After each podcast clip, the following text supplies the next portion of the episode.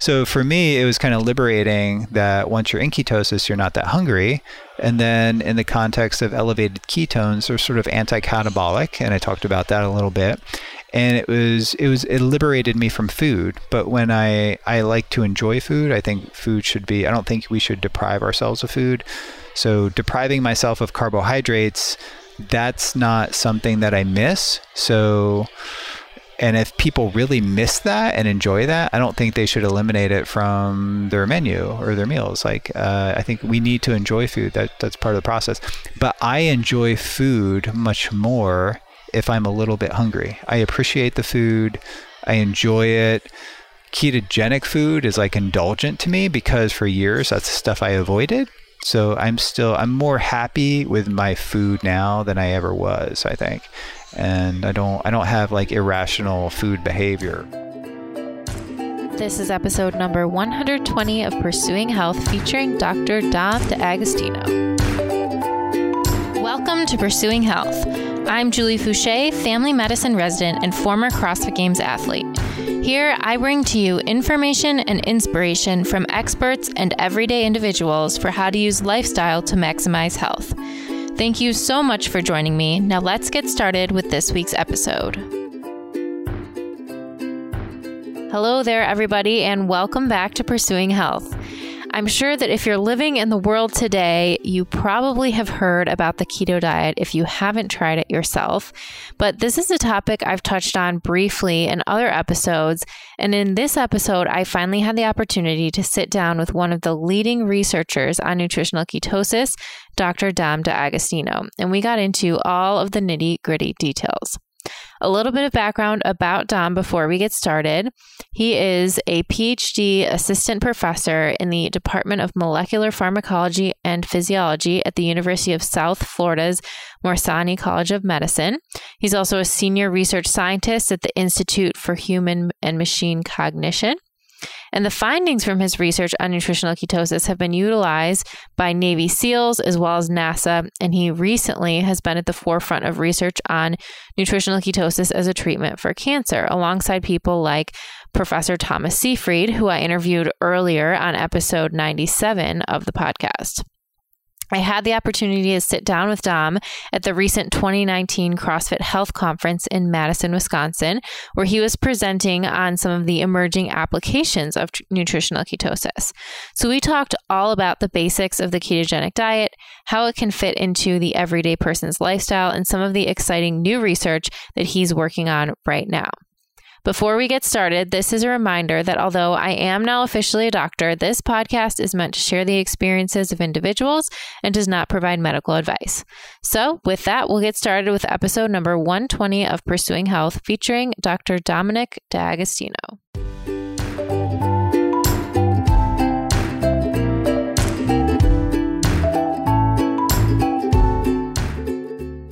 Welcome to Pursuing Health. I'm very excited to be here with Dr. Dom D'Agostino. Thank you for joining me. And thank you for your fantastic talk today at the CrossFit Health Conference. Very glad to be here. Thanks for having me. Yeah. So I thought maybe we could just start off with what brought you to the CrossFit Health Conference and what were your initial thoughts? I think this was your first, you said, first kind of big experience in the Mhm. CrossFit community. Mm-hmm. Yeah, I was really inspired by the level of engagement and interest in this topic because I didn't know. I mean, my understanding is that most of the CrossFit athletes kind of use a higher carb approach, so I Mhm. didn't know of uh, I didn't know what I was getting into. So that's Yeah. why I asked that initial question in the beginning, like how many people were high carb versus low carb.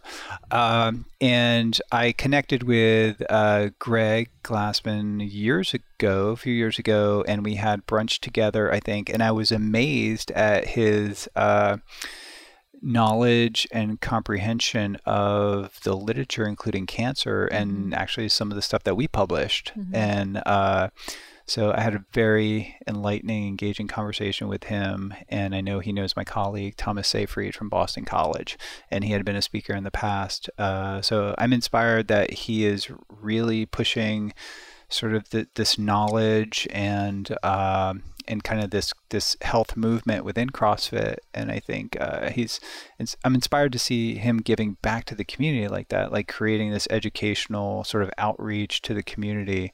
And really. Um, you know, uh, expanding their knowledge so they could be better practitioners and engage with their clients and, and new people coming into CrossFit too. I think we'll be inspired by that.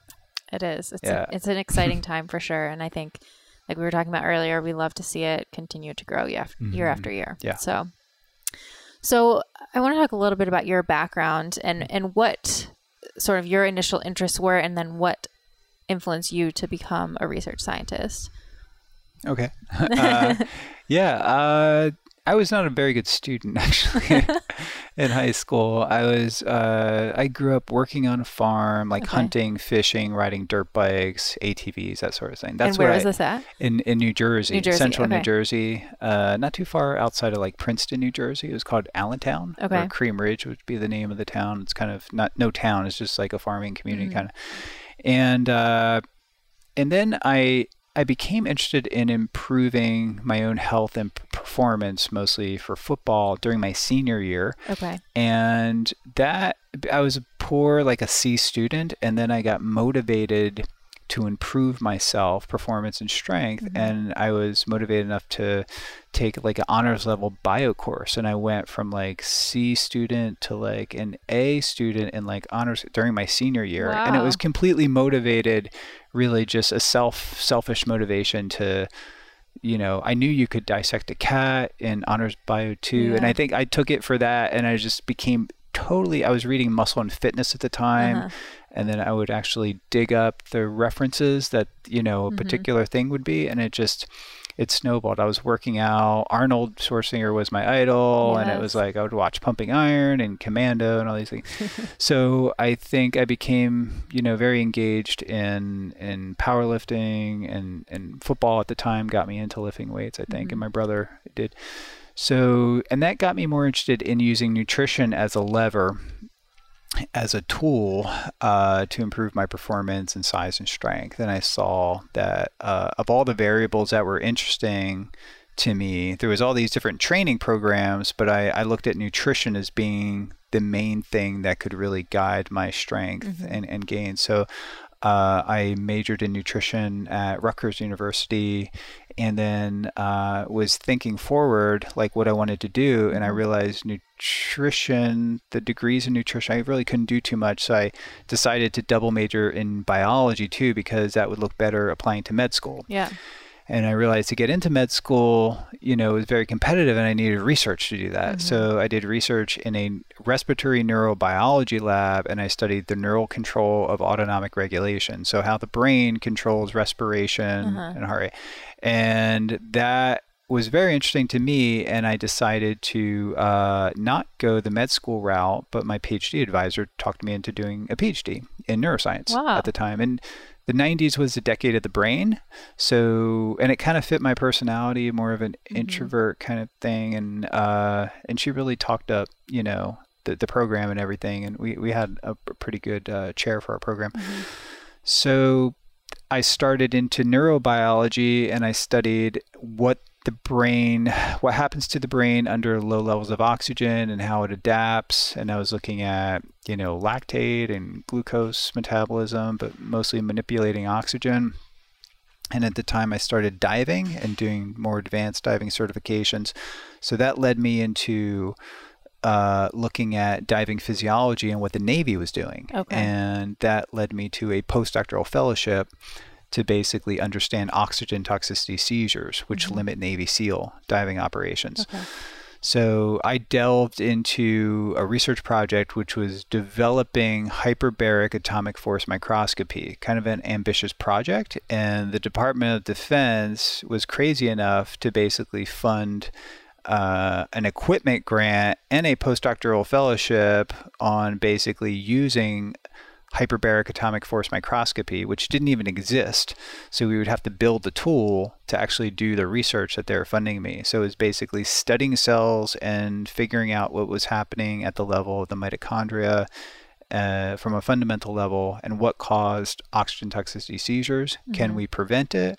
Can we mitigate this from being a problem to create a super soldier scenario underwater to make them sort of as a countermeasure mm-hmm. against this extreme environment? So, uh, I spent about 10 years doing that, and then that led me to ketones. Uh, I looked at different drugs, and then a metabolic intervention supplying ketones really uh, was very promising. So it turned me wow. on that path. Yeah, it's so interesting talking about your path because I think when I look, when people ask me how did I go into medicine, mm-hmm.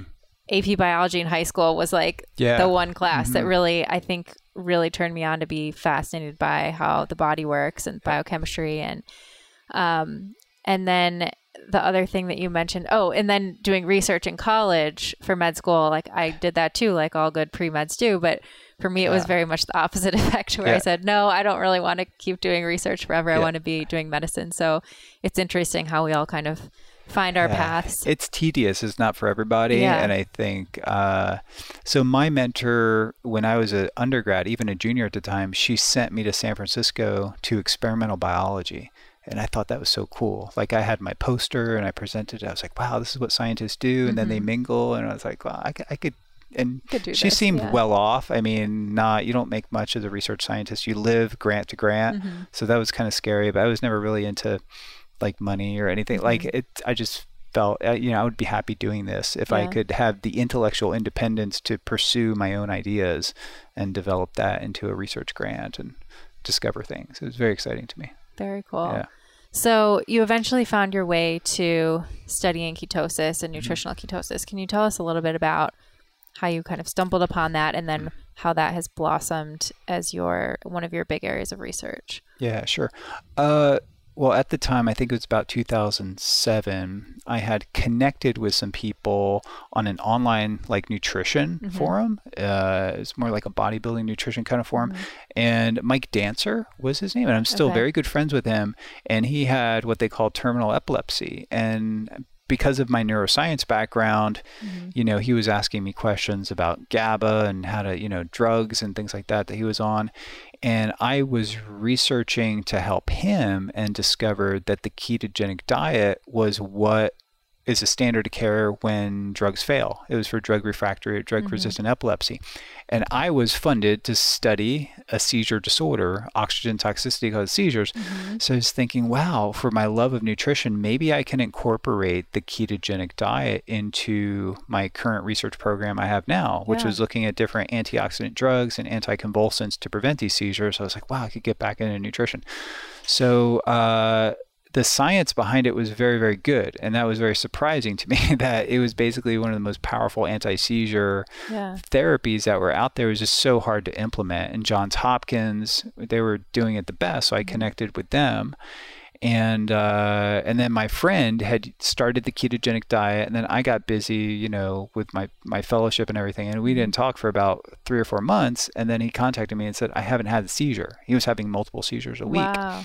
and then he had started it. I gave him the information like this is what you do, mm-hmm. and he t- took it upon himself to implement it, and then it worked remarkably well for him. Mm-hmm. And then my program officer had did some work on neuropeptide Y, and I realized, oh, that goes up in the context of fasting and the ketogenic diet. Maybe if I pitched this idea of ketosis, mm-hmm. that he would fund at least the basic science research to get this into the pipeline to be used out in the field mm-hmm. for, for Navy SEALs.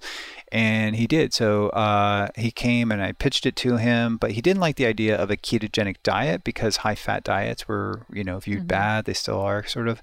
But he liked the idea of, of administering ketones as a nutritional agent, uh, sort of the ketogenic diet in a pill. Mm-hmm. And he was like, well, investigate well whether ketones themselves can be anti catabolic or anti uh, convulsant. Okay. And uh, we did that with ketone esters that we sort of developed and formulated and synthesized and we tested a number of things that didn't work, but this particular ketone ester worked, and uh, that became sort of the focus. And that was about 2010 or 11. Mm-hmm. We started really doing like day-to-day experiments on that. And then we made some observations in in different cell types under hyperbaric conditions uh, and one was a cancer cell type, and the, these particular brain cancer cells grew slower in the context of ketone supplementation. And I also saw that they were vulnerable to high levels of oxygen. So that became the PhD project of Dr. Angela Poff, who stayed on with me and now as research associate. Mm-hmm. So she came in as a first year PhD student and she was very engaged. She's like, I want to do this project. And I was like, I don't have funding for that project. Yeah. I had a little bit of startup fund. So I put her on that. And then that blossomed into its own sort of pathway mm-hmm. studying cancer. But my roots have been working with the Office of Navy Research and developing countermeasures in extreme mm-hmm. environments. It's so interesting how, like you mentioned, when, you know, previously ketogenic diets were the standard of care for epilepsy yeah. before we had drugs. And somehow now it's only for the refractory cases. Like if you go yeah. to a doctor with a new diagnosis of epilepsy, they won't really endorse you going on that diet until you failed every single other drug. And yeah. then how you mentioned too the desire for to to kind of put it in a pill form or to put it into something. It's sort of our I, it's just an interesting observation of like how we're conditioned in our mm-hmm. medical system to want to have a pill for everything, mm-hmm. and um, as opposed to kind of changing our overall lifestyle. it, it is a logistical thing mm-hmm. because it's uh, nutrition is a lifestyle, mm-hmm. and getting people to change their culture if they're vegetarian or if they're you know, Indian or, or Asian, they tend to be more carbohydrate, you know, centric. Uh, and then from a logistical standpoint, from the military, you know, it could take several days to get into therapeutic levels of ketosis. Yeah. Whereas if this is going to be used operationally, you want to take it,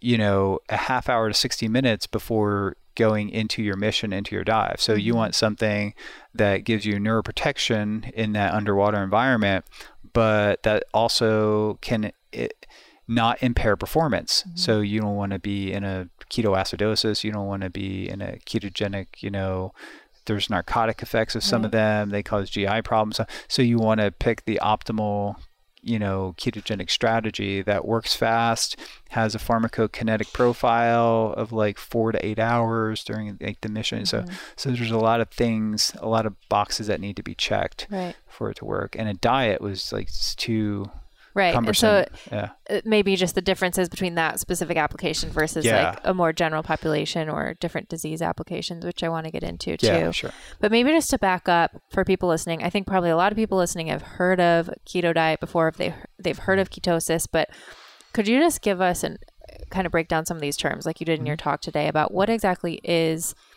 a ketogenic diet uh, or what is nutritional ketosis is there a difference mm-hmm. yeah so uh, the definition of the ketogenic diet is unique in that there is a biomarker. It's the only diet that I know of mm-hmm. that when you eat the macronutrient ratios, which need to be specific, that adhere to the ketogenic diet ratios, then it changes a specific biomarker that you can measure with commercially available technologies, and mm-hmm. that's ketone bodies, beta hydroxybutyrate, or acetoacetate. And when those ketones are elevated within a specific range for beta hydroxybutyrate, 0.5 millimolar, mm-hmm. you are in a state of nutritional ketosis. And uh, data indicates that if you get to 1 millimolar beta hydroxybutyrate, that can give your brain about a 10% boost in energy. Mm. So your brain uses what's available, and one millimolar blood concentration represents a significant amount of usable fuel for your brain. And glucose levels really don't change all that much. So you are shifting the metabolic machinery and the fuel source of your brain. And mm-hmm. there's advantages to that from a bioenergetic standpoint. And then from an epilepsy standpoint or seizure, from a neuropharmacology standpoint, you start mm-hmm. to change the neurotransmitter systems in the brain. And that's something that we study. Um, and that became very interesting to me. So the primary thing is carbohydrate restriction. Mm-hmm. so even without the ratios and all that stuff, yeah. if you just take a regular diet, you know, you don't go too crazy on the protein, but you drop the carbs down to 50 grams per day. Mm-hmm. People that are active will get into a mild state of ketosis. If you drop your carbohydrates down to 50 or 25 grams per day, especially if they're high fiber, mm-hmm. relatively non glycemic carbohydrates like vegetables, then the majority of people will enter a state of mild to moderate ketosis mm-hmm. where they'll start getting some benefits from that. How important is it if people are I mean, I guess it depends on the application, but how important is it to actually measure ketones and measure blood ketones versus urine ketones? Um, and I guess that that kind of balance of do you want to be in ketosis always, or is there a bad or is there a negative implication of going in and out of ketosis? Yeah, it's a good question. So uh, I think it's important, especially initially, to just document whether you are doing it right and measuring your Mhm. urine ketones, Yeah. and they should be spilling out in your urine if you're. And what we find, sort of therapeutically, is that when you are registering an elevation in ketones, then you start to get the therapeutic effects. So the ketones. So we don't, it's controversial now, are the therapeutic effects coming from the ketones or the physiological state associated with the insulin suppression mm-hmm. that stimulates the fat burning process and reduces glycolytic, you know, activity where mm-hmm. you're getting the benefit. So that's I believe if because if you just give pure ketones in the context of a normal diet, you get therapeutic effects. So we know it's the ketones, but it's mm-hmm. also probably insulin suppression. And when you just give the ketones, does that suppress your insulin also, Uh, no? It so over time, if you give a really big dose, Yeah. it can actually increase insulin Okay. a little bit. But if you give sort of the therapeutic doses that we work with and keep ketones in like the the two millimolar Mm-hmm. range, then ke- uh, insulin is like imperceptibly changed okay. really. Uh, and you're still you're giving a source of calories that's Mhm. essentially non-glycemic that's really not impacting insulin much Mm-hmm. so you're still driving the fat burning process if you give a whopping dose of a ketone ester you could get an insulin spike but it's pr- very small relative to carbohydrates even relative to protein it's Okay. pretty small so it's a like a non-glycemic you know uh, source of energy that's not really impacting insulin much Mm-hmm. so that's kind of like a benefit for staying fat adapted um, so for the average person, though, for athletes, what we see is that they are good ketone utilizers. So an athlete that engages in prolonged, and prolonged would be over two hours, three or four hours, Okay. they typically have what we call um, post-exercise ketosis. It may be mild, but their body is kind of used to going in and out of ketosis. So they are they become good ketone utilizers. so their ketones may elevate kind of high in the beginning, but then their body clears ketones fast, especially if they're physically active. So uh, and I've seen that in athletes that they just like can't get their ketones high, but you know they're in ketosis. Uh, and if they're active, they particularly have low ketones. But if they are active and they remain completely sedentary and in mm-hmm. one spot, then their ketones start to elevate because they're not moving around and using them as fuel. Oh, right? So- oh, interesting. Uh, so in the lab, you could do things like a, a ketone tolerance test where you give oral ketones and then you look at that rise and the fall in Mm-hmm. ketones. And if that rise goes up and they start exercising and then it goes down really fast, there that's a good ketone utilizer. But a person that's completely sedentary, like a couch potato, if it starts to rise and they start exercising, it goes down much slower. So, I mean, the same thing with glucose, It's glucose, right? yeah, I was same just thing. thinking. So, I think you have to kind of view it sort of in that context that if you're following the ketogenic diet and doing everything, but your ketones are not into that like Mm-hmm. one or two millimolar range, but only stay in the 0.4 to 0.5, Yeah. Even at 0.5, like most normal people will never get to that. Most normal people, standard diet is like 0.1, maybe 0.2 in the morning. So mm-hmm. 0.5 is actually several fold higher. Mm-hmm. So that's still significant. That still means you're you're oxidizing fat and mm-hmm. probably getting some benefits from that, and maybe using ketones very efficiently. And that's not why they're building up. It's like we wouldn't be chasing high glucose numbers. Like we shouldn't really be necessarily chasing high ketone numbers, but Makes Yeah. So you talked about some of the physiologic impacts of nutritional ketosis relative to the brain and to energy, and um, a little bit in general about metabolism. But what are what are some of the other physiologic impacts that we know of from being in that state?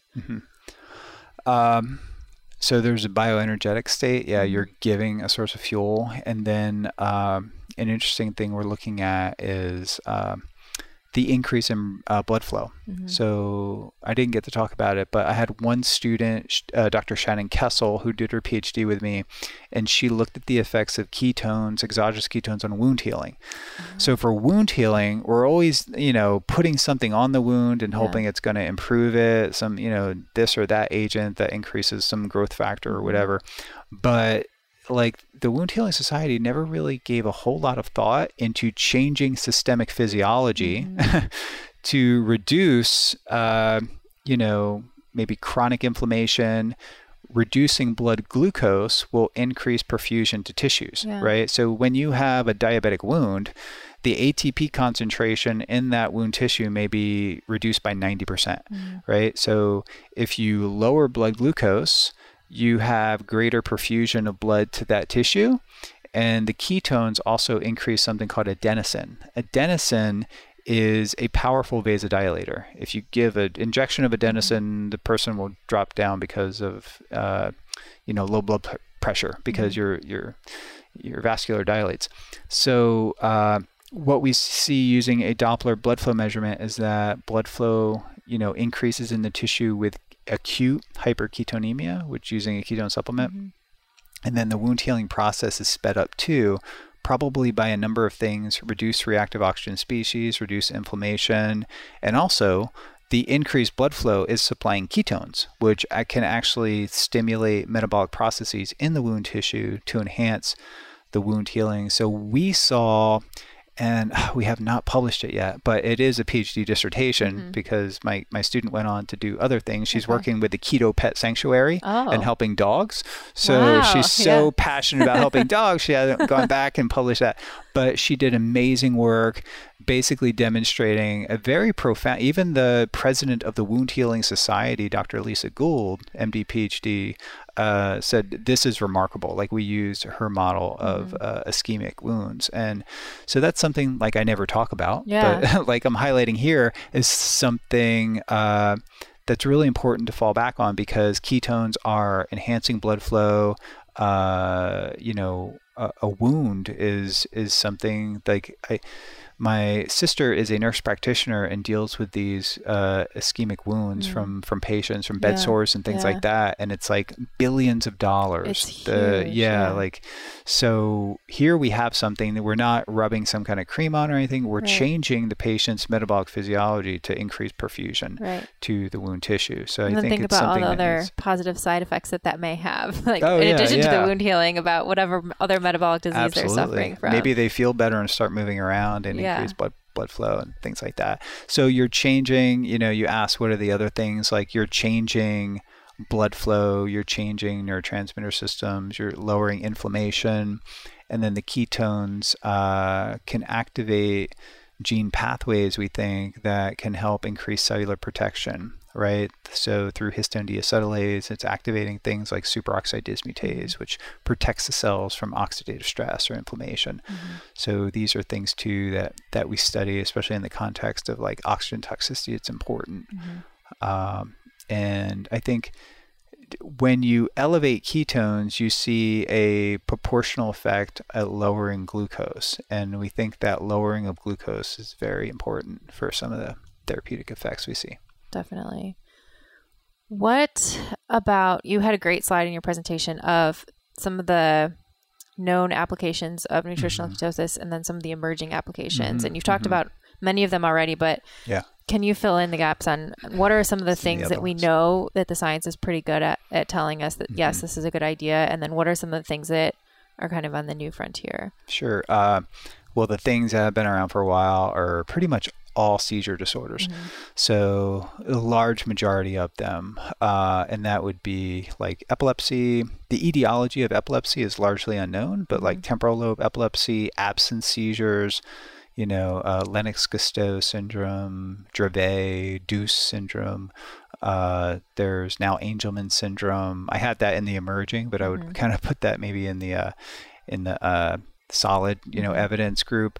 Uh, and then there's these neurometabolic genetic disorders like glucose transporter, pyruvate dehydrogenase, and then there's like a number, a, a whole bunch of rare neurometabolic disorders that are very responsive to the ketogenic diet. It's actually the only thing we have for them right now. There's scientists working on gene therapies, but in the meantime, you know, you're kind of keeping them alive and functional Yeah, through the ketogenic diet by virtue of elevating a metabolite that their brains can use for energy. When if pyruvate dehydrogenase is blocked, you know, Mm-hmm. their brains can use ketones because you bypass that. Or if the glucose transporter is deficient, you're restoring energy through ketones. Mm-hmm. Uh, so these things have been around for a while. The things that are kind of new are like weight loss and type 2 diabetes. Mm-hmm. Virta Health is doing an amazing job, uh, you know, spearheading a whole movement of using, of treating a dietary disease with a dietary therapy. Mm-hmm. Yeah. Really. I mean, you're treating carbohydrate uh, intolerance. You know, it, it's kind of silly to treat carbohydrate intolerance with carbohydrates, Right. right? So You think about they're why didn't we yeah. start doing this a long time ago? Or maybe we did and we got sidetracked, but Yeah. it just makes sense. So I think that's, you know, a really big area of research right now that's gaining a lot of traction Mm-hmm. where the ADA is actually starting to change guidelines. Uh, my student, as I had mentioned in my talk, uh, Andrew Koutnik, soon to be Dr. Andrew Koutnik, Mm-hmm. is type 1 diabetic. And he has convinced me, even though I would say early on in my talks, if you're type 1 diabetes, you know, if you have that, don't consider this diet. Mm-hmm. Well, he came into my lab starting his PhD dissertation as a type 1 diabetic Mm-hmm. and transitioned to lower carb and then in phases ketogenic. And I feel he's more productive, and his wife would probably agree he's more safe from hypoglycemic episodes if he stays in that mild state of ketosis. So that is something that I mean you could get in a lot of trouble years ago Yeah. if you if you advocated a, a low carb or even a ketogenic diet. But now research is validating that there's groups online where mm-hmm. people are using like very low carb diets Yeah. to manage type 1 diabetes. And whenever you have less fluctuations in glucose, that's a good thing.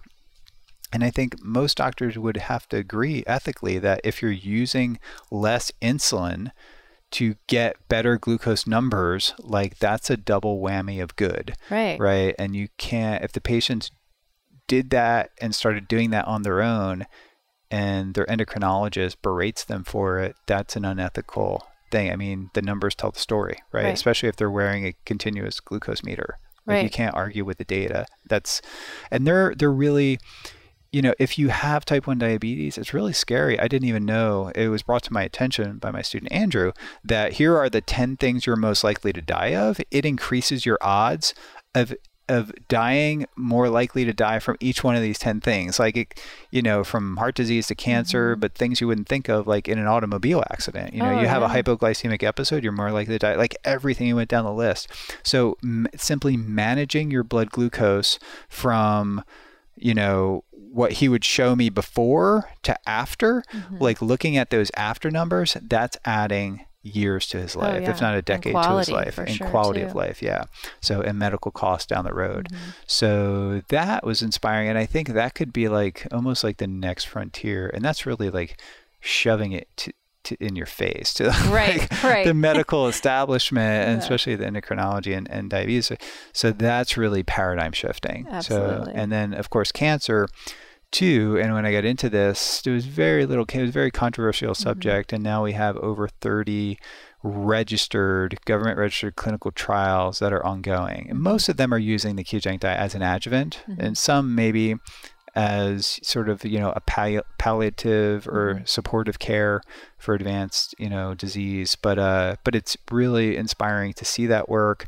Um there's some evidence that other metabolic drugs like PI3 kinase inhibitors that their therapeutic function uh, kind of works optimally or only works in the context of insulin suppression through the ketogenic diet. So that's work by uh, Dr. Lou Cantley is doing some things and published on that. So uh, yeah, we're working with a number of different institutes to do that. Uh, also, Alzheimer's disease is another. If you Yeah. remember the slide, Yeah, yeah. showing glucose, brain glucose hypometabolism is the hallmark characteristic of Alzheimer's disease. Well, you have amyloid and tau plaques, of course, right? But you know that's kind of like uh, like a downstream epiphenomenon of impaired glucose Right. metabolism. You know, when brain energy systems fail, you start the the breakdown of these proteins and accumulation of these proteins happen. But I think it's neuroinflammation, glucose hypometabolism, creating an environment where toxic proteins like amyloid uh, and tau do not get processed and do not get cleared and broken down. Mm-hmm. Perhaps the lymphatic system, which is activated during sleep at night, mm-hmm. is not effectively clearing these. So, sleep is another thing. And we're looking at the effects of ketosis on sleep, sleep quality, sleep mm-hmm. duration. So, that's another. I mean, yeah. I've had people tell me for years they had to take some medication to like sleep mm-hmm. or uh, to stay awake, modafinil or something mm-hmm. like that, and that like one patient uh, like got completely off of it with the ketogenic diet is now sleeping and feels That's better amazing. than ever. So I get these yeah. reports a lot. I don't know what to think about a lot of this, yeah. but once you get like you start to you get to more and more up. of it, yeah. and then they send me papers, and I was like, okay, there is scientific rationale to what you're seeing. I mean people send me disorders like like Kabuki syndrome, which mm-hmm. is a mm-hmm. genetic disorder. Like two doctors reached out to me and they just happened to be at the same institute and now we're doing research on a genetic disorder and we're giving ketones as epigenetic therapy. Wow. Like I never could have thought like like you know that that's completely mind-blowing like years ago. Yeah. I would have never thought we would be administering ketones, you know, in the you know for epigenetic therapy. And this mm-hmm. is work that came out of Johns Hopkins. So we have the Kabuki mouse model and prior work by Dr. Bjornsson. He's now in Iceland, but we have continued on sort of mm-hmm. with those studies. So we went in directions that I never mm-hmm. could have thought, and even like the work we're doing in Na- NASA, I would yeah. have never in a million years thought we would be, you know, doing that, doing these operational studies where we ourselves are crew members on the study. So, so it's cool. it's taken us ketones have taken yeah. us in many directions, and I feel very fortunate and grateful for all the things, and it's brought me here to yeah. CrossFit. So. Yeah. Mm. Um, so you mentioned that you know there's some effect of the ketones themselves, and there's some effect of the insulin lowering properties yeah. of mm-hmm. being in nutritional ketosis. So, I guess I, what I want to ask is, for the average healthy person, generally healthy person, is there a, an additional advantage for them to be in a ketotic state versus just in a low carb diet where maybe they're not actually producing a lot of ketones? Mm-hmm. So I think for the normal, healthy, like CrossFit person, yeah. uh, my belief is that so I kind of stay in nutritional ketosis mm-hmm. all the time. I bounce in and out sometimes, but uh, it's rare that I get more than 50 grams of carbs a day. Mm-hmm. But I'm not very active either. But I'm like a desk. I sit behind a desk a lot. But I work on a farm, so yeah. we own a farm, and I'm always doing like heavy farm work and stuff. So that's sort of my gym. Functional uh, fitness. yeah, and I feel better, uh, and I think most people will too. Like people that I talk to, even like guys like Robb Wolf. Mm-hmm. Uh, has said and other guys that maybe their low gear is not as good, mm-hmm. you know, that drive yep. uh, in the beginning, but uh, but they're more lucid and they're mm-hmm. more engaged and they can focus better on okay. a KJ. So I think intermittent ketosis, doing it through intermittent fasting, mm-hmm. where you could do fast for 16 to 18 hours and then eat kind of whatever you want within reason. But if you eat low carb or even ketogenic, then you can kind of get the benefits mm-hmm. of that. You go into ketosis faster, get a little deeper during the fasting mm-hmm. phase.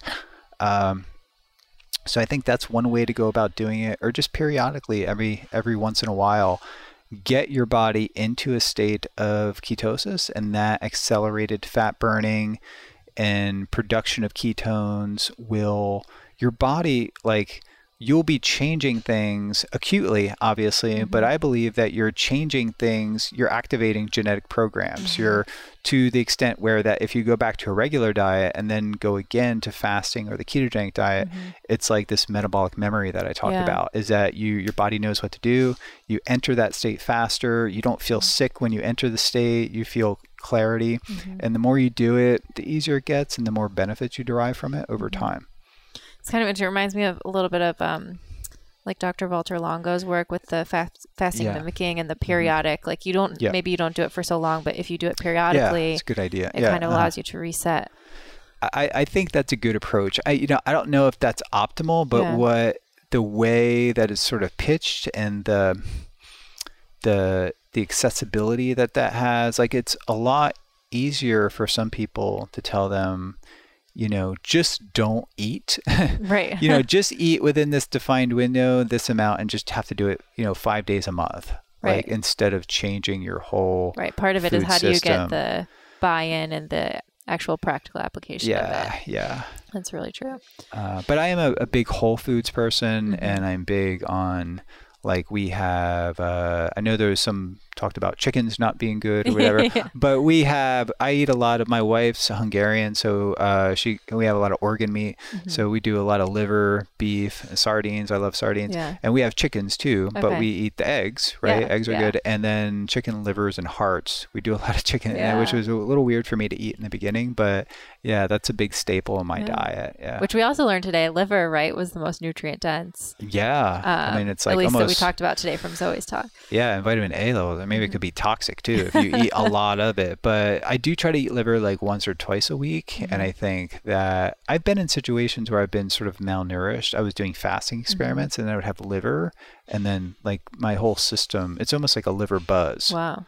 like because it's so nutrient dense Yeah. and maybe it was restoring either iron or B12 or something Yeah. and I'm really kind of in tune with my body and it's probably the only food that if I eat if I'm in a calorie deficient phase or Mm-hmm. something where you can like feel the energetic effects of it. Like it's like back. yeah. That's very interesting. We haven't gotten. too. I've had several talks in the last few weeks about liver, and it, it seems Yeah. like now it's something I need to start making. with, with who? Like Just random. Well, so actually, I heard Terry Wahls speak uh-huh. a couple weeks ago. Um, I was talking to Zoe. Okay. Hearing it again today. You know Paul um, Saladino? Do you know? No, I haven't heard. Yeah, he just interviewed me for his podcast. And, you know, in, in preparation for his podcast, I started listening to some of his, his previous ones, and he eats raw liver. Oh wow. So I haven't done that yet, but uh, he's a medical doctor and Uh-huh. he's really big, like conventionally trained, I think. And uh, I think he may be doing CrossFit and stuff okay. too. He's a very have to look fit, very fit kind of buff guy. Uh, but he's super big on liver and eating it raw. I haven't done, I haven't ate, Wow. ate it I'm gonna start yet, with cooked first, and Yeah, then we'll see how that goes. Um, so, are there any states you mentioned at first you thought maybe type 1 diabetes would not be a good idea for ketosis, but are there any considerations that general people should have? Obviously, you want to work with, if you're going to do this, maybe you want to work with your physician yeah, or yeah, a nutrition absolutely, expert, yeah. but but where people should maybe be wary or maybe it's not a good idea to do yeah, ketosis. absolutely. I think uh, any kind of liver disorder, Mm-hmm. like cirrhosis or things, or if your liver enzyme values Mm-hmm. are off, so the liver makes ketones, and it does put some stress on the liver when you enter a state Mm-hmm. of ketosis. Uh, pancreatitis, if you have like an inflamed pancreas, um, any kind of pancreatic issues. Mm-hmm. Uh, in the past, kidney stones have been about five times higher in kids that did the ketogenic diet.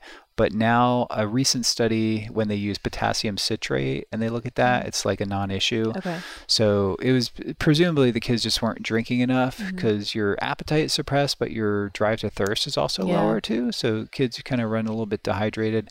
Uh, so I would say, you know, cautiously be cautious with kidney stones, any kind of liver function, pancreatic function. I think you should be, you know, very, very cautious when you do that. Um,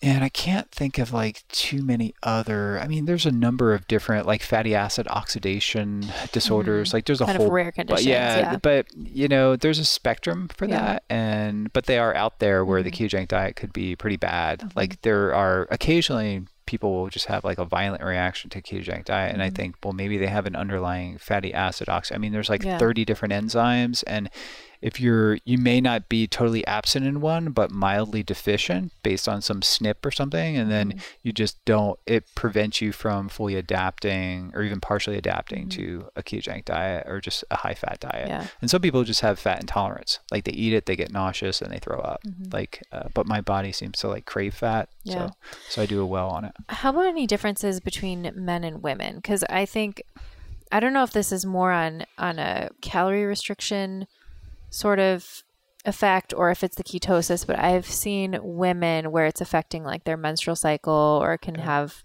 different hormonal effects. Yeah.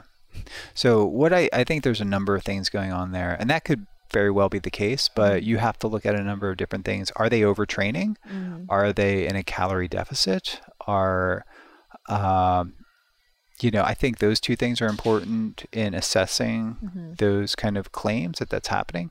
Uh, but female physiology is very uh, reactive and responsive to low insulin and low glucose. Mm-hmm. So there could be a hormonal cascade that's kick, click, kicked on by hypoglycemia that wouldn't necessarily be as dramatic in males. Okay. And I think I think it, it affects that hypothalamic pituitary axis in Mhm. ways that uh, I think males are more resilient when it Mhm. comes to fasting, carbohydrate restriction, Mhm. and female psychological behavior in addition to physiological Yeah. effects uh, we, we've had some f- females in the lab that attempted the fast and they like like fainted like Oh, wow. they uh, you know you suppress hormone insulin has a diuretic effect Mhm. you hypovolemia and you get orthostatic hypotension and then you just in females it could be a little bit more dramatic Yeah. like their response to that low Definitely. low insulin, low glucose. So I think maybe they just need to be more cautious and allow more time for adaptation and uh, and monitor. Yeah. I mean, these are things that we need to know because a lot of research, as you had mentioned before, I think that is done on males. A Mhm. lot of NIH sponsored research. So now we're looking at a balance of males and females. Mhm. But generally speaking, yeah, I think uh, my wife is very anti-ketogenic. Like Mhm. every she she tolerates carbohydrates and a large amount of carbohydrates very well. Where Mhm. if I ate it, I would be especially at this because I'm fully like adapted to Yeah. ketones now that wipe you out. uh, yeah I would be intolerant to it from Yeah. a GI perspective and Yeah. just from an overall feeling For sure. perspective. Yeah. But I think a good point to look at all those other factors. So so many times, you know, like you said, there's the sleep, there's the how many calories are you eating, how much are you training, Yeah. are you just under high stress situations all day long? All of that is going to impact your HPA axis. And then if you Yeah. throw the ketosis on there, it might be like, especially in females, one extra thing that's Yeah. kind of tipping you in the wrong direction. Yeah, so it's multifactorial. I think uh, it's important that if if a female is going to do it or anybody's going to do it, it might be good to go into the diet without being in a calorie deficit. So the situation usually presents itself. It's like when the female, you know, starts the ketogenic diet, they start it during a weight loss Mm. phase or something. Mhm. So they go into it and it's like a, a triple whammy, right? So they go into it over, you know, increasing the amount of exercise, decreasing the amount of calories, Mhm. and of course cutting the carbohydrates. So it's like you have all these three things working together, and your physiology is just reacting in That's ways such a good that uh, one way to go about doing it is to transition to a ketogenic diet and maybe even do a surplus amount of calories. Uh, do two or three days, you know, Mhm. so balance it out. Do like eucaloric or maybe mildly hypocaloric, and then do a day or two or three in in the beginning where there's some surplus amount of calories, Mhm. and I think that kind of resets your your metabolism, and then kind of ease into it in that way. Mhm. So you know, but I haven't. I'm just speculating. Yeah, yeah, we're Yeah. there's still so much learn. But I think the pro it's it's really important to keep the protein sort of adequate and maybe even high too, especially if you're an athlete. for sure. Yeah. So speaking of athletes, um, you talked a little bit about this today in one of the question and answer periods, but you know, I think it's been well studied in more endurance athletes. We're talking, we're here at the CrossFit Games. We're the majority of people who are listening are people who are doing maybe one workout a day, but it's a high intensity workout. Is um, ketosis still a favorable sort of place to be to fuel that type of a lifestyle? It depends on the individual. Yeah. I think individuals that are at the top of their game are usually very carb tolerant, but that doesn't mean that it's optimal. So I think uh, my belief is that if you train in a mildly, you know, glycogen deficient phase, then you're adapting your body for metabolic flexibility, where you have greater access to your body's own fat stores, but also burning the fat that you're eating in your diet too. Mm-hmm. And I think a higher fat diet, lower carbohydrate diet, you know, normalizes and stabilizes insulin, which gives you more steady fuel fl- flow mm-hmm. throughout. And during game time or go time, you might want to titrate the carbohydrates back in. During training, train low, train in a carbohydrate sort of low insulin state, mm-hmm. and that will adapt your body to be metabolically flexible. And then when you engage in competition and you want to experiment before you actually engage in competition, you titrate the carbohydrates in a very calculated and strategic way and assess and basically use the carbohydrates or the glucose or glucose polymers or whatever mm-hmm. as a performance enhancing substance, mm-hmm. right? And kind so, of like you're supposed to do with caffeine, right? exactly. Yeah. So yeah. Uh, yeah, I actually the ketogenic community may cringe, but I think sugar is a performance enhancing yeah. like drug or substance, and I think sense. it can be titrated back into the diet for athletes, and it needs to be it doesn't need to be a lot. And I think it can have neurological effects.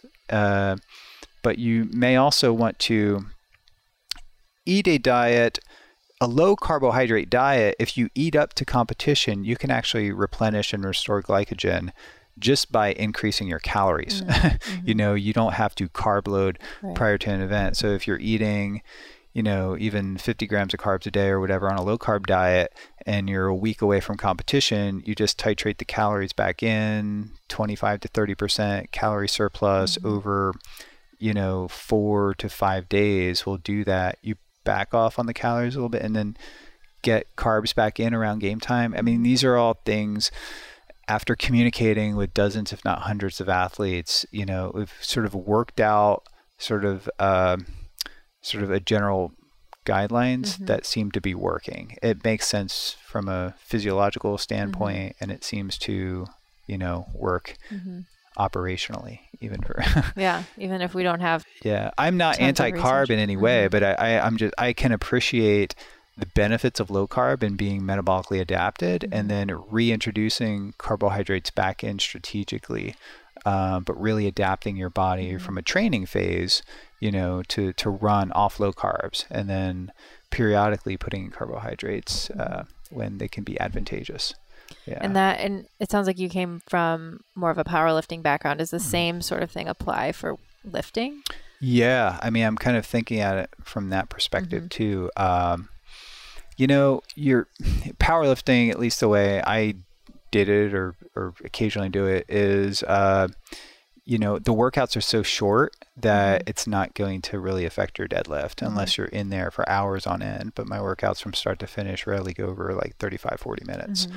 Uh, but if you are a high volume, you know, if you're doing a high volume training over three or four hours, uh, I think it can affect your overall performance. You may mm-hmm. lose some some gas in the tank towards sure. the end but even my uh, good friend and, and colleague in some way, Layne Norton, yeah. who's uh, really into powerlifting and, and natural bodybuilder, mm-hmm. uh, he he is not an advocate of the ketogenic diet, but he looks at it as a tool and toolbox, and would probably even say the ketogenic diet is not optimal, but it's not going to impair your performance, okay. even for powerlifting in the context of powerlifting. Mm-hmm.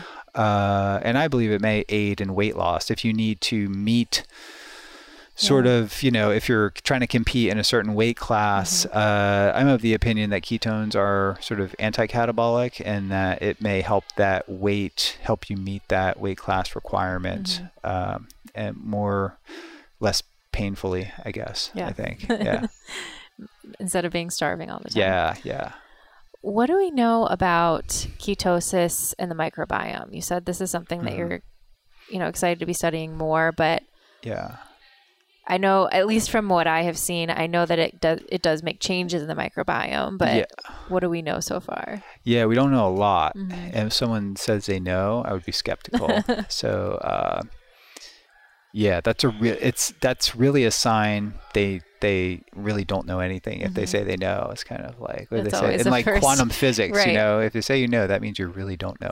uh, but we do know from the perspective of the anti-seizure effects mm-hmm. that there's two species that of of bacteria that seem to apply, and one is Parabacteroides, okay. and another is Akkermansia. Mm-hmm. I don't know. So well, there's two species that are impacted, at least in rodent models, when they follow ketogenic diet, mm-hmm. that they contribute to the neuroprotective anti-seizure effects. Uh, but you know, rodents aren't people. Right. So, uh, but I know there are probiotic companies probably jumping on the bandwagon now right. and like making probiotic formulas yeah. that will increase those species. Uh, hey, I mean, it's it's maybe worth a shot, but we do know, your gut microbiome is dependent on so many different factors, Yeah. you know, and your geographical location, your gut bacteria eat what you eat, so your diet will impact the diversity Mm-hmm. of the microbiome and the total amount. Uh, I think some of the comments I would say is that high carb diets increase small intestinal bacterial overgrowth, Mm-hmm. like the SIBO thing. And you know, when someone approached me like years ago, it's like I had SIBO. Like, what are you talking about? See, I didn't even know what it was. Yeah. And I am convinced just by the volume of emails that I get that carbohydrate restriction and even, you know, intermittent fasting like cures this SIBO thing that was brought to my attention. And the more I look into it, you know, small intestinal bacterial overgrowth is a very real thing Yeah. and it affects many people in different ways. They get irritable bowel syndrome, well, they'll bloat up, and low carb and intermittent fasting is sort of, especially when it's combined together, Mm-hmm. Yeah. is almost like a cure for that for many people. Yeah. So maybe it's just another symptom of excess carbohydrate in the diet that we're experiencing Yeah. all of these new fueling the nasty Yes. bugs which can overproduce certain you know gases and then create a pro-inflammatory state that in- affects the uh, tight junctions that hold the you know intestinal cells together and stuff too they are very those tight junctions and the integrity of the gastromucosal lining is very very sensitive. And you know that's like your immune system. About mm-hmm. 70% of your immune system is like in your gut. Mm-hmm. And if you permeabilize or in any way compromise that barrier to the environment it's like you know you are exposed to the environment your gut you Yeah. are one you just have a hollow tube through you Yeah. and if those tight junctions are compromised or you have a leaky gut you are introducing you know uh, stuff, proteins, you know, chemicals into your bloodstream, and then your immune system becomes preoccupied dealing with that, and that leaves you susceptible to infections. You know, even things like like viruses that we have, maybe like. Uh, like herpes simplex or Borrelia or uh, T. gondii. I was reading about, you know, cat scratch fever and things. Like I was reading about a, a whole bunch of different, you know, bacteria and viruses that we harbor that our immune system keeps them at bay. But if it's challenged in any way by physical or emotional stress, these things can reactivate, like things like shingles. And Oh, yeah. you know, I have had people contact me that had like shingles, and they their cure for shingles is just to start fasting as soon as they feel like uh, an episode coming Mm-hmm. on, and they have like certain things that will, you know, cue them in. Then they fast, and then it never they never get like shingles, like stuff like That's this. Like I never thought I'd be studying it. I was like, Yeah. yeah, someone needs to study that. They tell me, oh, you need to study this because I've observed this, and it's like. It's great, but Yeah. you know, it's good information, but it makes sense, right? Right. That you know, you fast and then that's that stimulates your immune system Mm-hmm. and your immune system becomes more vigilant at attacking bugs that would otherwise not or viruses that would otherwise Right. not have viral shedding or proliferation. So so fasting is a very elegant and very effective and we're you know evolutionarily hardwired Yeah. for that to work and i think that's what crossfit is too right Mm-hmm. i mean it's like it's elegant it's simplistic and it's effective Mm-hmm. and like fasting or carbohydrate restriction is like the same thing and i think that's probably why it appeals to greg glassman i Yeah. mean because it is just so elegant and simple and highly effective exactly. It's going back to the basics. yep Um, so I want to touch a little bit on cancer. Um, I had previously Dr. Seyfried on the podcast, Yeah. and he talked in great detail about his research, and I know you've worked with him. yeah he's a good Extensively. friend, yeah. Um, maybe for people who didn't catch that episode or who are not as familiar, could you give us a, just an overview of sort of the metabolic theory of cancer, the Warburg effect, and why ketosis may be helpful for preventing or treating cancer? Sure. Uh, I was turned on to Tom Seyfried uh, like 10 years ago mm-hmm. to explain some of the observations that we had in cancer cells. Mm-hmm. So, the Warburg effect, if I could summarize it in a sentence, it would be damaged mitochondrial oxidative phosphorylation, which is how mitochondria make energy, mm-hmm. with compensatory fermentation. Right, which is basically fermenting sugar. You create lactate and creates ATP in a more eff- inefficient manner, but it can, when you have damaged mitochondria, you default to this more archaic, you know, form of energy production. So embryonic cells that are proliferating have very high rates of, of glycolysis or substrate level phosphorylation. uh, but normal cells, normal healthy cells, they're not proliferating, and so they have their energy system is mitochondrial oxidative phosphorylation. Like 90% of their ATP is derived from mitochondrial function. So, there are many things in the environment that can damage the mitochondria and the mitochondrial DNA, and that could be chemicals, inflammation, hypoxia, radiation, viruses. Mm-hmm. Viruses that cause cancer yeah. actually uh, are viruses that are more likely to attack the mitochondria. So, progressive mitochondrial damage leads to mitochondrial dysfunction, and that leads to lower levels of ATP production. Mm-hmm. And the cell can sense an energetic crisis. The nucleus has sort of like these, there's energy sensing, you know, pathways. Uh, that are basically the, the the nucleus can sense the ATP levels in the total cell and also in the mitochondria. It's just this crosstalk mm-hmm. that occurs, and uh, and when the nucleus is sensing an energetic crisis, when the bioenergetic state of the cell becomes decreased, it kicks on a genetic program, uh, including the activation of oncogenes, and so it senses damage to the cell kicks on these oncogenes. Many of these oncogenes transition the cell's metabolic machinery. There's metabolic reprogramming from oxidative phosphorylation, which is good clean energy, to glycolytic, you know, processes including fermentation. Mm-hmm. So as that happens, there's a point and it varies between the organism and the cell type and the tissue type where that normal cell transitions to become a tumor cell that's metastatic and proliferative. If it activates, uh, if the mitochondrial damage is very extensive, it may trigger apoptosis and the cell dies. If the mitochondrial damage you know occurs in a way that activates a genetic program that makes the cell resistant to apoptosis and basically it stimulates a whole cascade of genes that endows that cell with uh, it makes it immortalized and basically stimulates all the processes that increase glycolysis aerobic fermentation or aerobic glycolysis and proliferation. So all the characteristics associated with a tumor cell and including invasiveness and metastasis and immune uh, evasion and, and things like that, and deregulated metabolism. So the metabolic theory of cancer posits that that enabling factor of a normal cell to a cancer cell is a result of a metabolic dysregulation and lower levels of ATP stimulate genomic instability because DNA repair processes in the nucleus are a highly ATP dependent process. So if energy levels fall, then the DNA in the nucleus cannot repair mm-hmm. itself and you're kicking on oncogenes. So the metabolic mitochondrial impairment is the initial insult, and that could occur from all those things I described from chemicals, a hypoxia, radiation, insulin resistance leads to inflammation, reactive oxygen mm-hmm. species. All these things, it's called the oncogenic paradox, mm-hmm.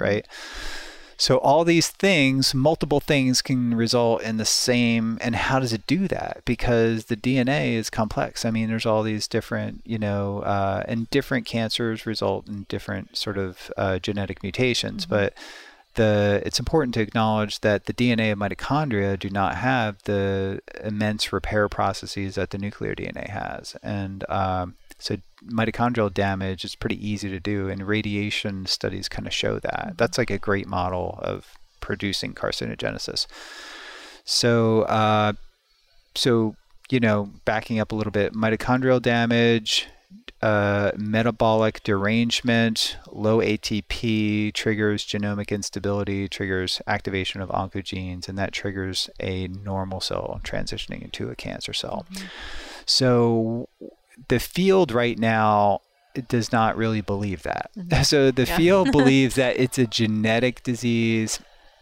And what the mitochondrial theory of cancer, which Otto Warburg sort of advocated for and Tom Seyfried sort of revitalized, mm-hmm. I think, and maybe a few other people. But Tom has been instrumental in spearheading this idea of cancer as a metabolic disease and did it in a very elegant way in his book, Cancer yeah. as a Metabolic Disease uh, there was a review written in 2010 that inspired me, and in uh, a few years ago, I wrote another review with Tom Seyfried, Cancer as a Metabolic Disease, Therapeutic Implications of that. Ah. So we wrote a re- review. We've done like seven articles together, but that was one of them. Uh, so what does that mean? I mean, some people say, well, who cares how it starts? Right. We know the Warburg effect does happen, and there's this metabolic derangement. So let's let's worry about you know treating the cancer and, and hitting these glycolytic pathways.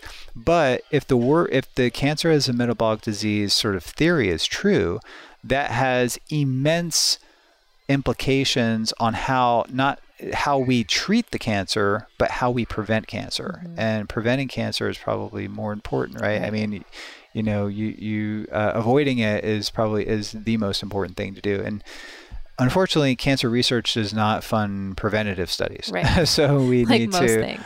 hopefully i mean we uh, I, I try to generate funds through you know uh, through various means Mm-hmm. that are sort of you know alternative income things yeah. and, and putting my own personal income to solve some of these uh, problems which is not much so i try to make headway when i can but i think that's a really important question that we need to to figure out is Mm-hmm. that uh, the implications of cancer as a metabolic disease are tremendous.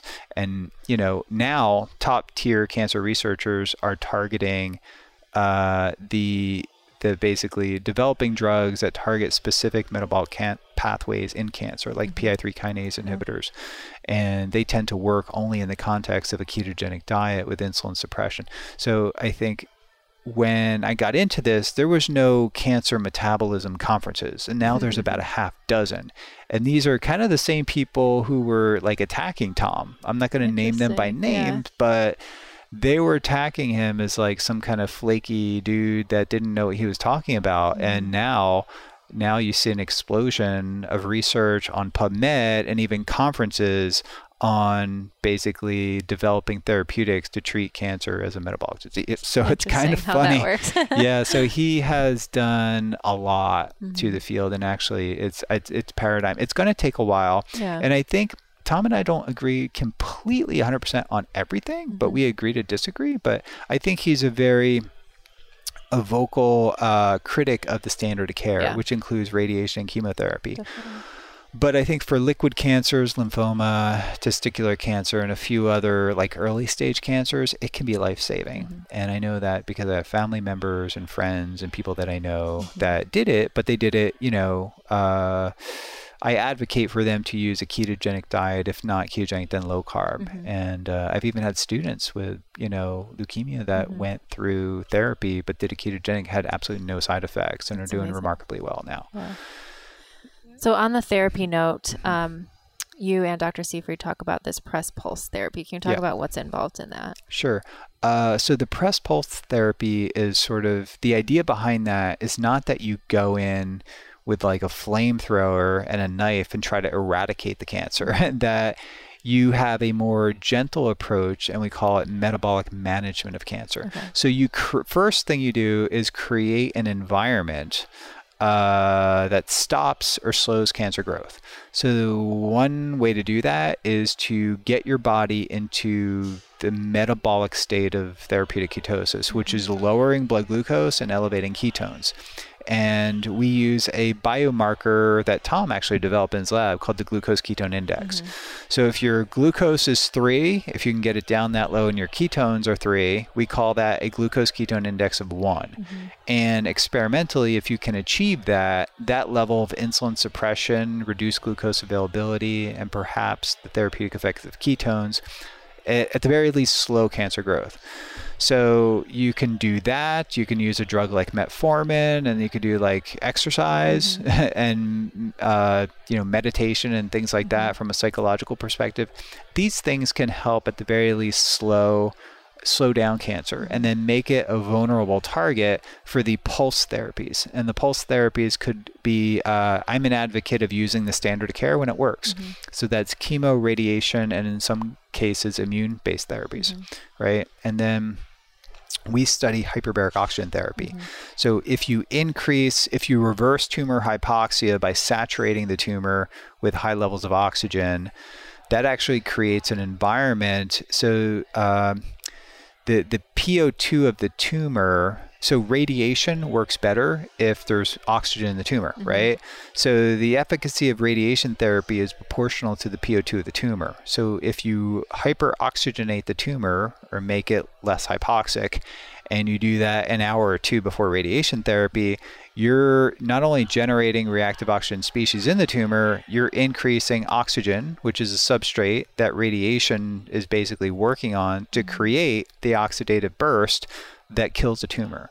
So radiation, you know, we're taught that radiation damages DNA and that's how it kills cells. Yeah. Uh, but that's only about 20% of the damage that radiation causes is actually from damaging DNA. So okay. it creates uh, reactive oxygen species, about 80% of that, and those reactive oxygen species. So this is like well known, but maybe I mean, it's well known, scientifically proven. Like what I just said is a fact, yeah. but I don't think a lot of people understand that. So you really need to increase oxygen. That's the important thing. And tumors are resistant to radiation because they're hypoxic. Mm-hmm. And if it's hypoxic and you're blasting it with radiation, it's not going to do much because you're not you don't have the substrate to mm-hmm. create the reactive oxygen species. So hyperbaric oxygen therapy in the context we think of IV vitamin C. Mm-hmm. So IV vitamin C does not work well on its own. Don't you know Mexico clinics tell you it works and all these things, but don't believe that.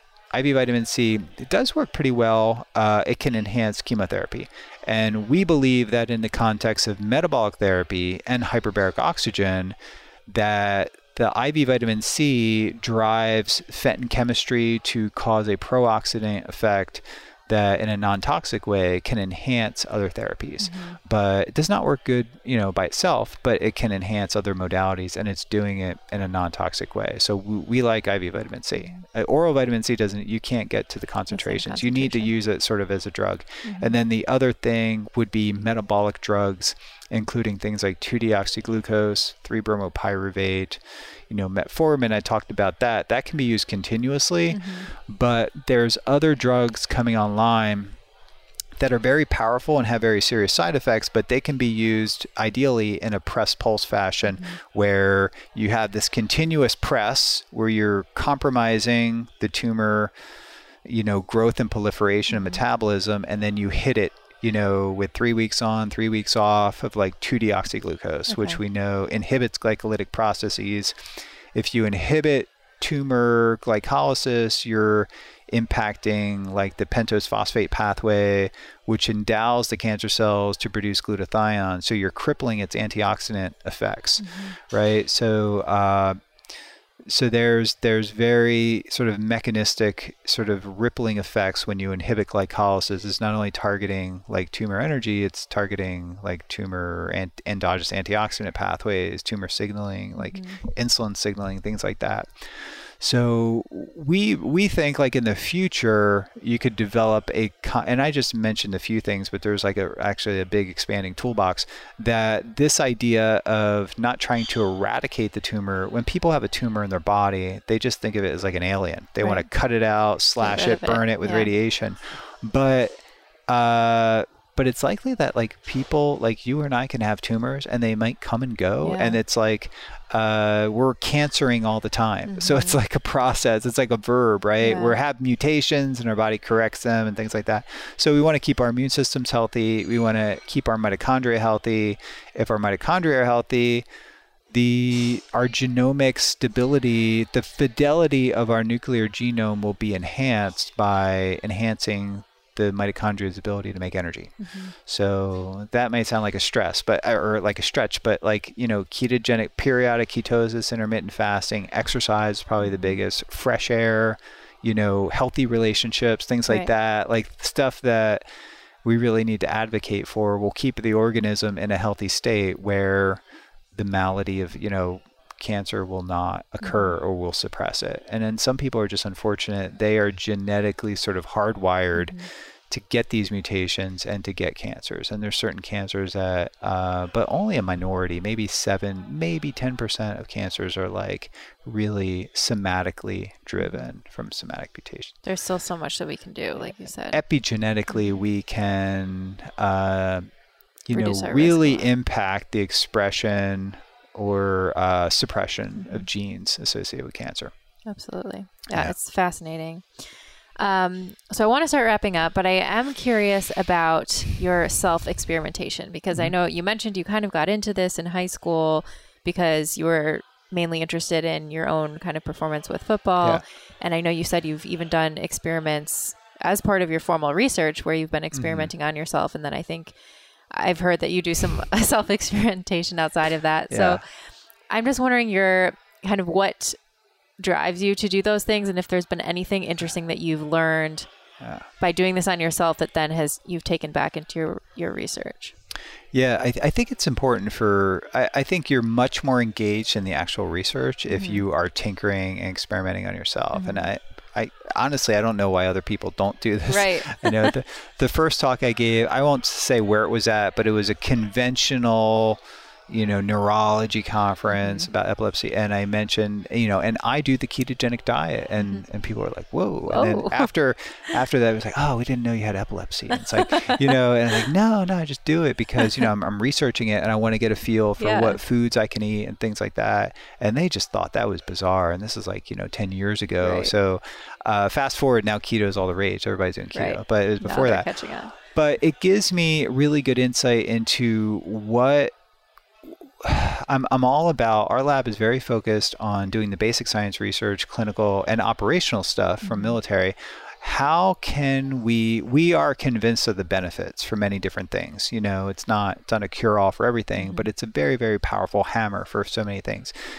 So, from my perspective, if I can make this accessible and readily implementable yeah. and and you know make it easier for people to implement that may be doing more good than even the basic science tinkering stuff we're doing in the lab so i am highly motivated to do that and maybe even there's a little bit because i want to personally feel better and like enhance my yeah. but i uh, so what i will do is you know, see it, see how low I can get my glucose levels mm-hmm. down, and uh, and I'll tinker with that and get it into ranges that should be putting me into a coma. But you know, I did early studies where supplemental ketones kept me alive and functioning, and you know, uh, so these are some of the early studies of fasting like in your basement or like with I don't know, uh, like with someone around in case something yeah, happens. Yeah, yeah, I, I do it. Like everything's kind of very uh, structured. Well like I go to this level, okay, I'm okay. Go to this level, you know, document it mm-hmm. from a metabolite point of view. Yeah. But that has, you know, I talked about the Cahill studies yeah. where they fasted subjects for 40 mm-hmm. days, injected them with insulin, dropped their glucose down to like 20 milligrams per deciliter, one millimolar or mm-hmm.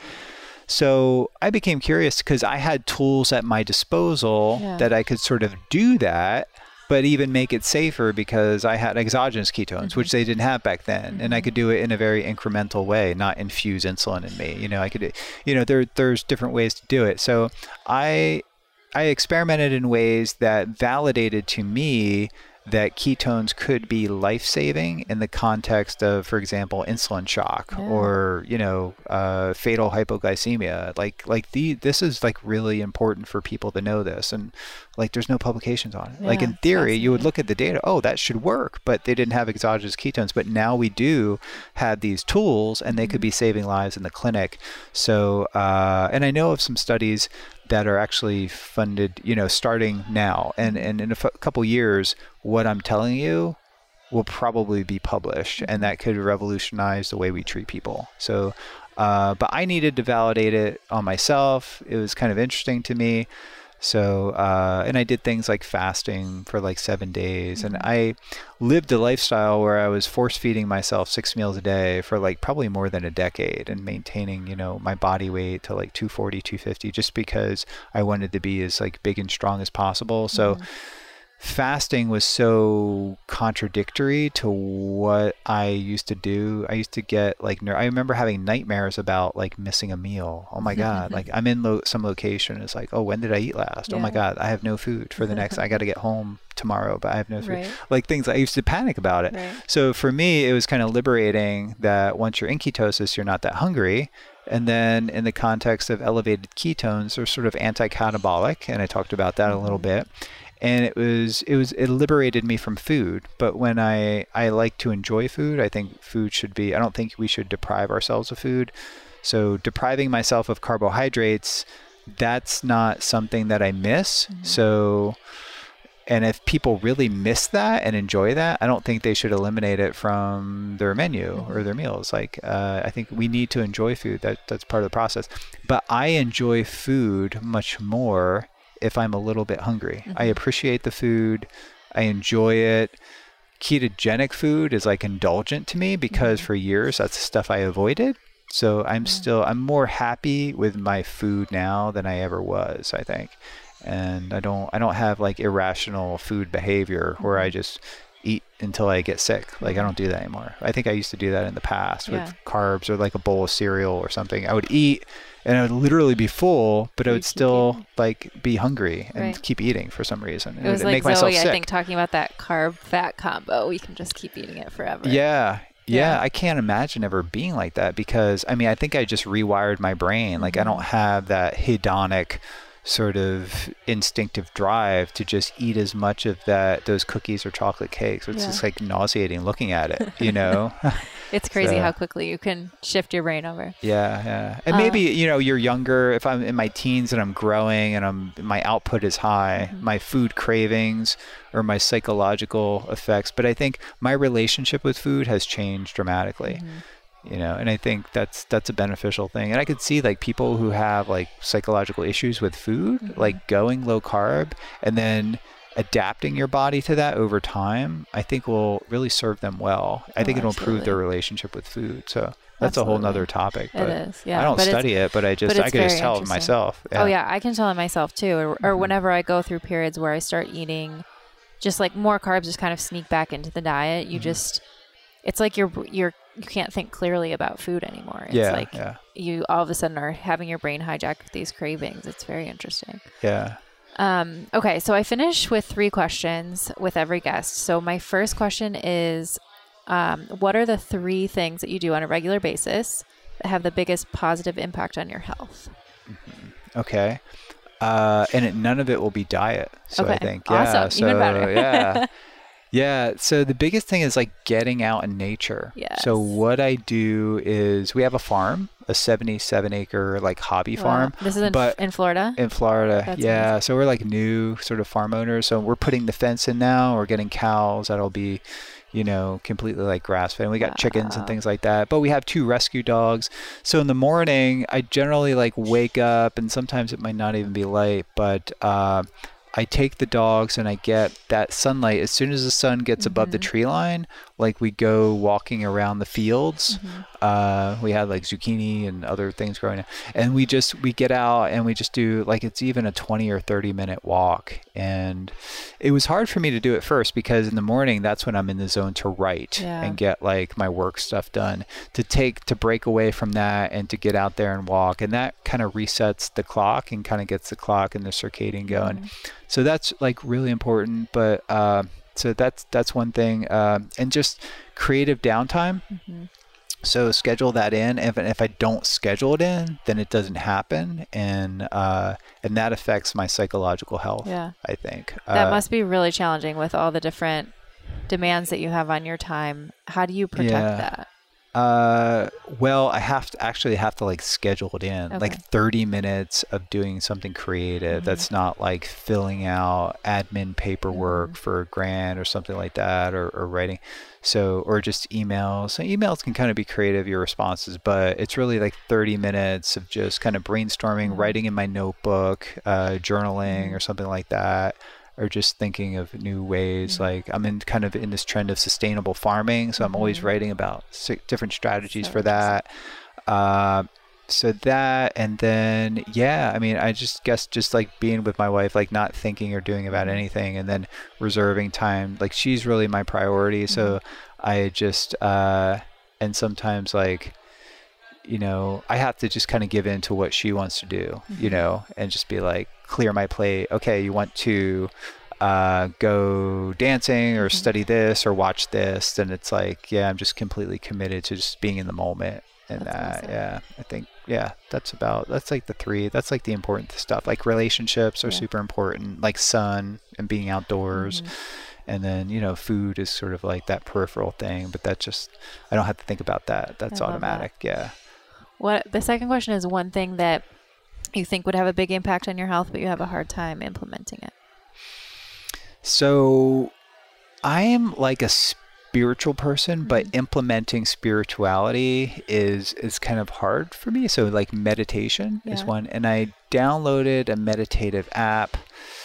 Uh, I guess maybe I can mention it. Sam Harris's Waking Up, Yeah. like it's guided meditation, and I thought it was beneficial, but I just cannot stick to it. Like meditation is kind of hard, especially mm-hmm. guided. So I think I want to, I know that's beneficial Yeah. and I know that could be part of my creative downtime or something. So I want to invest a little more time into doing that. But I generally like read things that are more spiritual. So I engage in kind of the literature on that. Yeah. But when it comes to, like spirituality you're not going to get it by reading to be you know to really change your spirit you have to it's experiential right, Right. so uh, i'm trying to figure out a way there's so we have so many things going on right now Mhm. so it's hard to just clear my mind to be to have that spiritual mindset so i need to invest more time into that i think Definitely. Yeah. We can always do more. yeah, yeah. Um, have you ever have you ever tried HeartMath as a i have not tried it yeah but, but it's heard, an interesting yeah I don't know, I've as far as wanting to. meditation apps go Yeah. Because it does give you that feedback. Um, so it's kind of Yep. interesting. I see some people have more success with that, especially if they're they need kind of that validation of am I doing this right? Funny you mentioned that. Yeah, Yeah. that's like on maybe even on the list of things that I put a star next to that I got to try this. Mm-hmm. Yeah, So, it's yeah. and they've got tons of research. It's really interesting. yeah. Um, okay, last question is what does a healthy life look like to you? Well, it's all what we're striving for balance, right? Yeah. So I think balance is really important. Um, on the top of that thing, so there's like, if there's like a trinity, right? Mm-hmm. So it's like move your body, which CrossFit is a big advocate of. Uh, fuel your body properly with the right types of fuel, right? And then I would say sort of spirituality relationships, but that's like in one category. So like nutrition, exercise, stuff that we've been taught, but very specific, and then uh, relationships or and and spirituality too, which is like part of that could be like a personal thing, but um because I said Trinity, I gotta clump that into one. So Yeah. so that's uh but I, I do think that like spirituality it's like part of it's internal but it's also the relationship you have with other people and how you you know and that relationship is sort of the experience of you know you have to kind of you live it through yourself. Uh, so for me that could be and there's different like for my students like my students are unique. I feel like i have a personal relationship with Mhm. them. I try to be friends with them. And then of course my family but my wife you know being at the top of that chain Mhm. um, but and then your circle of people can grow too much and then you start to get diluted and then you Yeah. start to reduce the amount of time where you should be prioritizing to the key people in your life so being able to you know my i say my circle is always like open it's like a C, and Mhm. it's always adding people but i need to you know trim away the people like sometimes people come into your life and you they serve a certain function you to them and them to you Yeah. but sometimes you have to let go to let new people in Yeah. and do that but That's you don't want your circle to get and too wide Right. because you have to keep the main thing the main thing which is you know allocating time for your immediate loved ones and you know Mhm. your wife and your family and things Yeah. like that so i need i kind of i don't really struggle with that but i need to remind myself Yeah. of that all the time Yeah, I think we all do. It's a good practice to go through. Just am I really spending the time the places that I want to? yeah i think i need to self-analyze because i just engage and sometimes i'm just like in a reactive Mhm. mindset like i gotta do this and that Mhm. but i need to take a step back and be more reflective and then uh and i think journaling really helps Mhm. like i have this sort of a tim ferriss got me started on like the five minute gratitude Yeah, journal because i journaled like all and then i just it somehow i stopped doing it when things got real hectic and now i'm getting back to it and i think that's really important too to just reflect Mhm. you know, on your life and the things that are important. And once you journal it, it kind of makes it happen. Writing it you know, you got to write it down. Yeah. Definitely. Well, this has been amazing. Hmm. Where can people find you if they're interested in learning more about your research or things you're doing? Uh, I tell them to go to ketonutrition.org. .org. And uh, we have a blog and we have consulting information about. Uh, we have podcasts on there, things Mm-hmm. like that. I'll put this podcast on there. I'm excited to do that. and uh, yeah, it's kind of like a one-stop shop, and we're constantly like working on that too. And my assistant Christy, you know, Yeah, is yeah. helping to build that out. Uh, so yeah, I guess that and yeah, that's a yeah. Just go there. the best starting Yeah, place. let's go there. Wonderful. Well, thank you again for sitting down with me. Thank you again for being here at the health conference and Love being here. Yeah, Yeah, Madison's really- great. it like is. Madison's. I mean, the weather really helps too. It's like low humidity, seventy-five. Yeah, much beautiful. better than Florida this time of Yeah. year. But yeah, we come. We've been doing it as our vacation week every year. We just come and hang out for the whole week. Wow, So great idea. Yeah. Yeah. very, Very good. Well, cool. thank you thank again. you for having me. Yeah, yeah, we look amazing forward platform. to following all of your research and seeing how things evolve. I appreciate that. Thank you. Thanks. Hey there, thanks so much for tuning into this episode. Nutritional ketosis is a topic that I know is talked about and experimented with so much these days. So I was really excited to go straight to the source with Dom in this conversation and learn about his cutting edge research in the field. Here are some of my biggest takeaways from our conversation. Number one was that ketosis isn't necessarily for everyone or for all the time. So, whether you have a medical reason or you just really love carbohydrates, a ketogenic diet is just one tool in the nutritional toolbox. I really liked how Dom talked about the importance of enjoying food and not having a negative relationship with food as very important things to consider. Ketosis is also something that can be dialed on and off in a way that fits your unique situation, so it's always important to work with a healthcare provider that can help to tailor it for you.